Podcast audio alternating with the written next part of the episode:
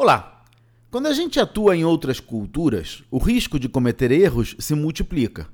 Às vezes, uma piada ruim, uma violação não intencional do espaço pessoal ou até uma frase dita fora do contexto podem nos deixar mal.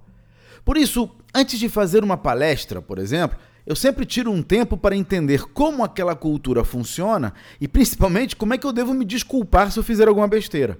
Eles riem, se curvam ou desviam o olhar? Eles resolvem isso publicamente ou preferem mais discrição? Como a maioria das culturas não tem regras uniformes, o contexto é fundamental. Por isso, eu sempre observo como os outros se comportam e sempre converso com as pessoas com as quais estou construindo relacionamentos para me orientar.